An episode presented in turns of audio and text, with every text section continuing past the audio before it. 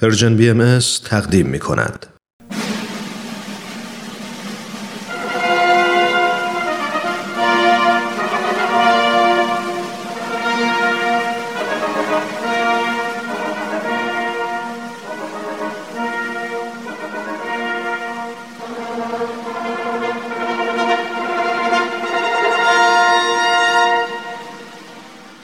تاریخ به روایت مورخ من کتاب تاریخ نبیل رو از ترنم دوستم گرفتم که بخونم. این کتاب یه قسمت از تاریخ ایرانه که تا حالا نشنیده بودم. کتابو که باز کردم خود نبیل که اونو نوشته شروع کرد با من حرف زدن. خیلی عجیب بود. ولی خیلی هم برام جالب بود. این تاریخ یه بخش از کاری از گروه نمایش رادیو پیام دوست. تهیه کننده و کارگردان امیر یزدانی. فصل دوم.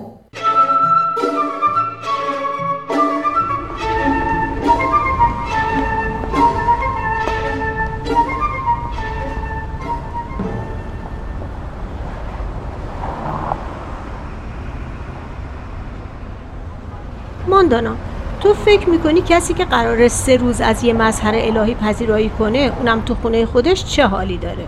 فهمیدم. حاجی میرزا جانی کاشانی رو میگی. آره حاج میرزا جانی کاشانی. به نظرم یکی از خوش ترین آدمای دنیا بوده.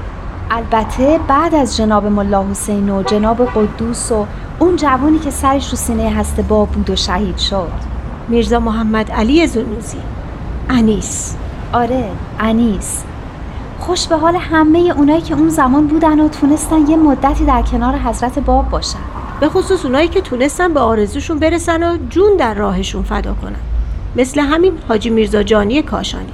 اه اینو جناب نبیل نگفتن. گفتن که حضرت باب دعا کردن که خداوند قدرت بیان به حاجی میرزا جانی بده. که همونطور هم شد و با اینکه تحصیل چندانی نکرده بود قدرت بیانی داشت که علمای معروف شهرم از عهدهش بر نمی اومدن. پس میرزا جانی شهیدم میشه. آنچه خوبان همه دارن این تنهایی داشته. تازه اون چند روزی هم که حضرت باب در منزل میرزا جانی بودن خیلی ها به دیدنشون میرن و ایمان میارن. که اونا هم یه جورایی ایمانشون رو مدیون میرزا جانی بودن. من فقط سید عبدالباقی رو می‌دونم که جناب نبیل گفتن از شدت غرور این فرصت طلایی رو از دست داد. و با اینکه تونست حضرت باب رو تو خونه میرزا جانی ملاقات کنه اما نفهمید که ایشون کی هستن. البته بعدش فهمید. اما دیگه خیلی دیر شده بود آره انقدر ناراحت شد که دست از مردم و معاشرت با مردم کشید و گوشه نشین شد. آخرش هم تو تنهایی مرد. خیلی ماجرای غم اما دیگرانی که به حضور حضرت باب رسیدن سرنوشت بهتری داشتن. اسمشون تو کتاب حضرت باب دکتر محمد حسینی هست. اما یکیشون که برام خیلی جالب بود میرزا عبدالرحیم خان کلانتر زرابی بود. سرگذشتش رو جناب نبیل برای تعریف کردن؟ نه. این کسی که گفتی کی بوده؟ میرزا عبدالرحیم خان زرابی مردی بسیار عارف، آگاه، اهل خط و ادب و دارای کمالات روحانی و جمال ظاهری بوده. اینم خوش به حالش. هم کمالات روحانی داشت و هم زیبایی ظاهری. آره میرزا عبدالرحیم خان در مدتی که حضرت باب در کاشان در منزل حاج میرزا جانی بودن به حضور ایشون رسید و ایمان آورد. بعد هم شروع کرد به تبلیغ آین بابی. علما هم شروع به اعتراض کردن و نزدیک بود کار به جای باریک بکشه که بابی های کاشان میرزا عبدالرحیم رو روونه تهران کردن. یعنی جونش رو نجات دادن؟ آره اما میرزا عبدالرحیم خان کسی نبود که دست از تبلیغ برداره. یه شعر هست که معلم ما می‌خونه. نبود بر سر آتش میسرم که نجوشم. آره هزار جهد بکردم که سر عشق بپوشم. نبود بر سر آتش میسرم که نجوشم. مال سعدیه چه خوب گفتی. خلاصه عبدالرحیم خان تهرانم که رفت به تبلیغ دیانت بابی ادامه داد و اگه فرخان اموش که از وزرای دربار ناصرالدین شاه بود ازش حمایت نمی‌کرد به جای کاشان تو تهران کشته می‌شد. اما عجب شهامتی داشته ها. آره دیگه این میرزا عبدالرحیم خان بعدا شد کلانتر تهران. بعدها هم به حضرت بهاءالله ایمان آورد. میرزا علی قلی خان نبیل و دوله پسر این میرزا عبدالرحیم خان زرابی بوده. چه جالب. اسمش نبیل و دوله بوده؟ یعنی با جناب نبیل ما فامیل بوده؟ نه فامیل که نبوده. گفتم که پسر همین میرزا عبدالرحیم خان کلانتر بوده. این نبیل و دوله هم با یه خانم آمریکایی باهایی به اسم خانم فلورانس برید ازدواج می‌کنه که حاصلش میشه یه دختر به اسم مرزیه. من این مرزیه خانم رو به خاطر کتاباش می‌شناسم. بابام میگه همین چند سال پیش فوت کرده. پس برای همین داستانش رو تعریف کردی؟ آره برام خیلی جالب بود. آخه هم این نبیل و دوله خیلی معروفه همین مرزی خانم که همه با فامیل شوهرش به اسم مرزی گیل میشناسنش. جالب بود. حالا بعدش رو تعریف کن. خلاصه بعد از سه روز حضرت باب همراه با مامورا به طرف قم و تهران به راه افتادن. به قوم که می‌دونم وارد نشدم آره اینکه مامورا حاضر بودن برخلاف دستوری که به اونها داده شده بود بذارن حضرت باب وارد قم و حتی حرم حضرت معصومه بشن که محل بست بود و مجرمین می‌تونستن اونجا از دست عدالت فرار کنن اما حضرت باب فرمودن که دوست ندارن وارد قوم بشن. جالبه که فرمودن این حضرت معصوم و برادرش از اعمال اهالی قوم در عذابن. درسته معمولینم که دیدن حضرت باب از این فرصتی که شاید مخصوصا برای فرار می‌خواستن در اختیارشون قرار بدن استفاده نکردن اطمینانشون به حضرت باب چند برابر شد و خیالشون راحت شد که ایشون قصد فرار ندارن و دیگه به شدت قبل مواظب ایشون نبودن پس دیگه رفتن تهران نه از قم به روستای قمرود رفتن قمرود؟ قمرود دیگه کجاست؟ اون موقع یه روستایی بوده در شمال قم که همه مردمش علی اللهی بودن. حالا دیگه لابد قمرود به شهر قم چسبیده. صاحب این روستا در اون موقع یکی از خیش و قومهای محمد بیک چاپارچی بود. محمد بیک چاپارچی؟ آهان همون که رئیس مامورا بود. آره همون. به دعوت کت خدا حضرت باب یک روز هم در این روستا موندن. مردم قمرود با نهایت محبت و خلوص از حضرت باب پذیرایی کردن و حضرت باب هم از خدا براشون طلب برکت کردن. فرخنامی که رئیس مامورایی بود که مسئول امنیت اون نواحی بود همراه حضرت باب رفت و همون توی راه ایمان آورد. عدهای از مردم قمرود هم به ایشون ایمان آوردن.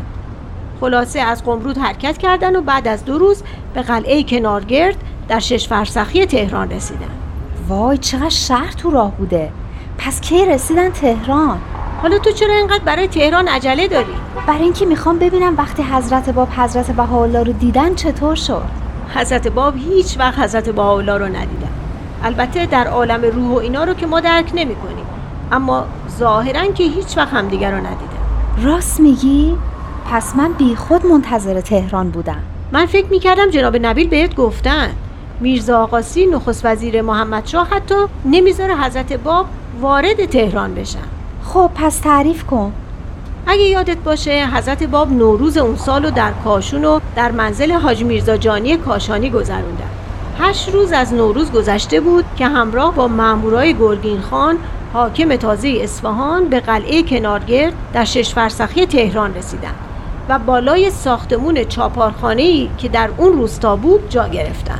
چاپارخونه؟ شنیدم ها. اما درست نمی‌دونم. یعنی چی؟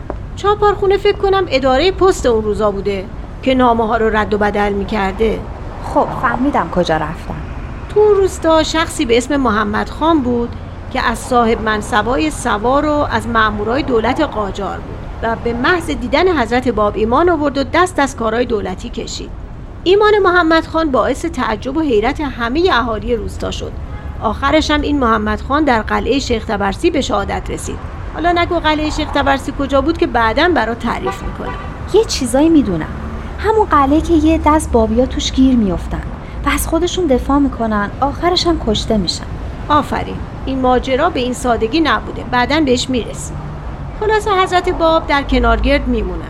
همونطور که می‌دونی قرار بود حضرت باب به تهران برن اما دستور تازه از حاج میرزا آقاسی به دست محمد بیک چاپارچی رسید که فورا اون حضرت رو به روستای کلین ببرن و منتظر دستور بمونن. همین کارو هم کردن. نه روز از نوروز گذشته بود که مامورات طبق دستوری که داشتن چادر مخصوص حاج میرزا آقاسی رو برای حضرت باب برپا کردن. عجب آدم عجیب غریبی بوده این حاج میرزا آقاسی. از یه طرف بدجنسی می‌کرد و نمیذاشته محمد شاه حضرت باب رو ببینه. از طرف دیگه دستور می‌داده که چادر مخصوص خودش رو به حضرت باب بدن. آره عجیب و غریب که بوده. اما به نظر من این کارش یه چیزی بیشتر از عجیب و غریب بوده. بگذریم. محمد بیک چادر رو در یه جای خیلی زیبا و در دامنه کوه برپا کرد. آب و هوای خوب و سرسبزی دره ها و باغ ها و صدای آب چشمه ها خیلی آرامش بخش بود. بعد از دو روز چند تا از پیروان حضرت باب هم اومدن و اطراف چادر حضرت باب چادر زدن. تا اینجا رو داشته باش بقیهش رو بعد برات تعریف می‌کنم. دیگه رسیدیم باید بریم سر کلاس.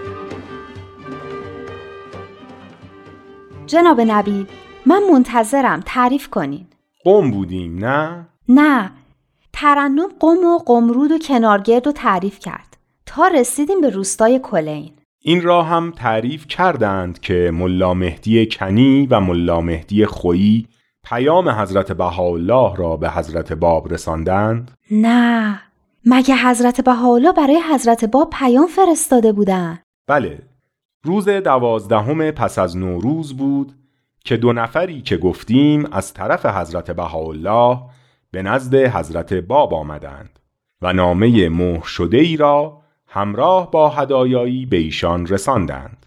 پس از دریافت نامه و هدایا سرور و شادمانی شدیدی در چهره حضرت باب ظاهر شد و به آن دو نفر محبت زیادی کردند. دریافت نامه حضرت بهاءالله در چنین نقطه و در چنین حالی بی اندازه مؤثر واقع شد. زنگ غم و اندوهی که مدتها بود در صورت ایشان دیده می‌شد پس از دریافت نامه حضرت بهاءالله به کلی از بین رفت. از آن به بعد دیگر از چشم حضرت باب اشک نمیری آخه جونم این واقعا چه عشقی بوده بین دو مظهر ظهور؟ مثل دوتا خورشید که با شدت هرچه بیشتر همدیگر رو جذب می‌کنن. شاید برای همین بوده که هیچ وقت همدیگر رو ندیدن. پس ماجرایی که ملا عبدالکریم قزوینی خودش برای من تعریف کرد را هم بشنوید. ملا عبدالکریم از جمله بابیانی بود که در روستای کلین به حضرت باب پیوستند. او تعریف می کرد که شب من با دوستانم نزدیک چادر حضرت باب خوابیده بودیم. ناگهان از صدای سم اسب ها بیدار شدیم. دیدیم معمورها سوار اسب شده اند و به هر طرف تاخت و تاز می کنند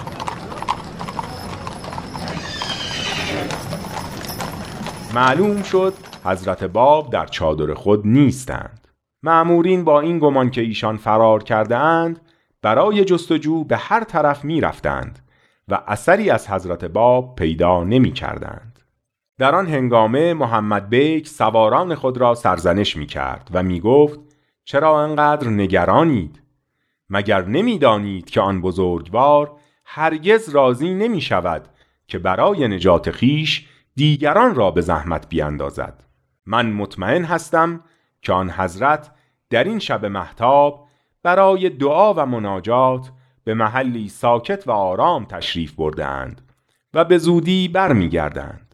عظمت و شرافت آن بزرگوار به اندازه است که هیچ وقت چنین کاری نمی کنند. عجیب است که شما تا به حال آن حضرت را نشناخته اید. محمد بیک این حرفها را می‌زد و به آهستگی و با پای پیاده به طرف تهران می‌رفت. من و بقیه دوستان هم به دنبال او راه می رفتیم. معمورین هم سواره به دنبال ما می آمدند.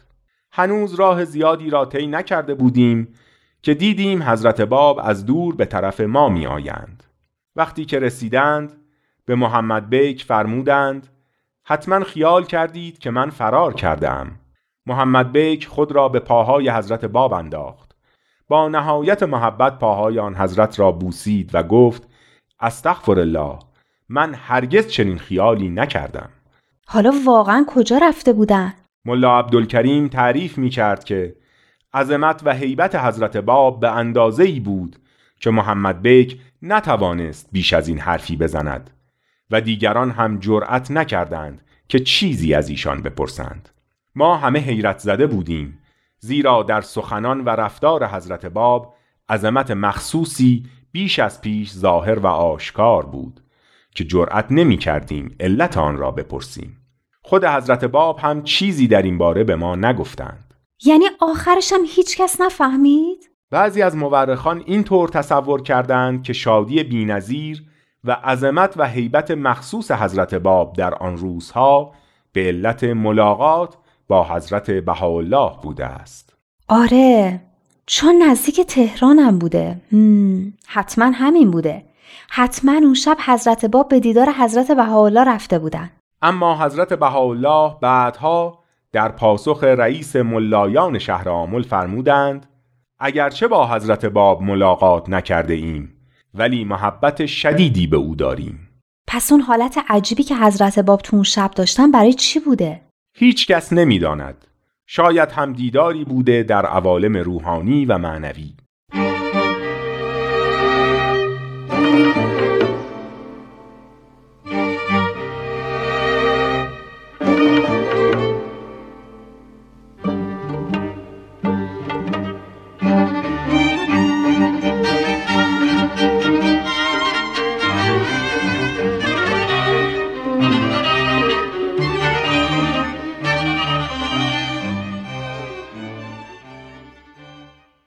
حضرت باب دو هفته در روستای کلین ماندند و از مشاهده زیبایی و آثار قدرت الهی در آن منطقه شادمان بودند تا آنکه نامه محمد شاه به حضرت باب رسید محمد شاه برای حضرت باب نامه نوشته بود؟ چی نوشته بود؟ مضمون نامه این بود که اگرچه نهایت اشتیاق را به ملاقات شما داشتم لکن چون سفری در پیش است که این ملاقات را به تأخیر می اندازد دستور دادیم که شما را به ماکو ببرند.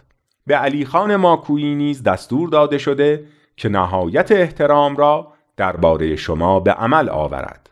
چون از سفر برگشتیم شما را به تهران خواهیم خواست و ملاقات حاصل خواهد شد. البته این پیش آمد اسباب استراب و نگرانی شما نخواهد بود. اگر درباره شما به خلاف احترام رفتاری کردند فوراً به ما خبر بدهید و پیوسته برای توفیق و خوشبختی ما و حفظ مملکت دعا بفرمایید. یعنی چی؟ چه سفری مهمتر از دیدار حضرت باب و فهمیدن تعالیم ایشون که می‌تونست ایران رو از فقر و فساد و خرافات و بدبختی نجات بده؟ این دیگه چه شاهی بوده ما داشتیم؟ اول گفته حضرت باب رو به تهران بیارن که ببیندشون و بعد گفته می‌خوام برم سفر؟ دخترم این مش نمونه ای بود از خروار. و از سوء حکومت دربار ایران که همیشه پر از دسیسه و فتنه و فساد بود. یادم اومد. این کار کار حاج میرزا آقاسی وزیر محمد شاه بود. مرحبا درست فهمیدید. علت نوشتن این نامه حاجی میرزا آقاسی بود که محمد شاه را وادار کرد تا با حضرت باب اینطور رفتار کند.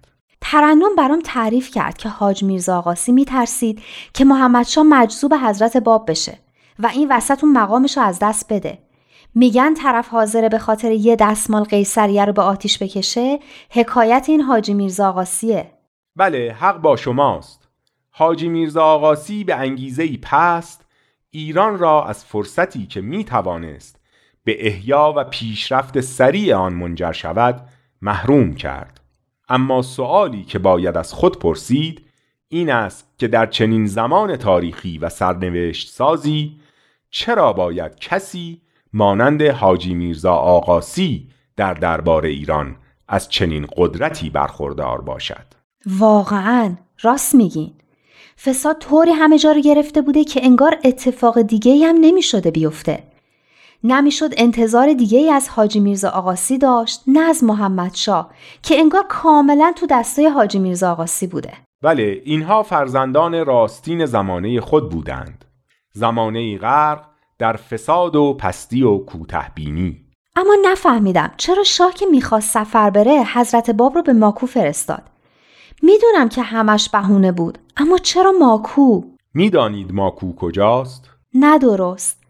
قبل از اینکه کتاب شما رو بخونم که اصلا اسمش هم نشنیده بودم. ماکو شهری است در مرزهای شمال غربی ایران و در دل کوههای آذربایجان. دورترین نقطه است که به فکر حاجی میرزا آقاسی می رسید. مردم ماکو هم سنی بودند و حاج میرزا آقاسی گمان می کرد که نهزت حضرت باب که به گمان او از شیعه برخواسته بود در میان مردم سنی مذهب ماکو خاموش می Thank you.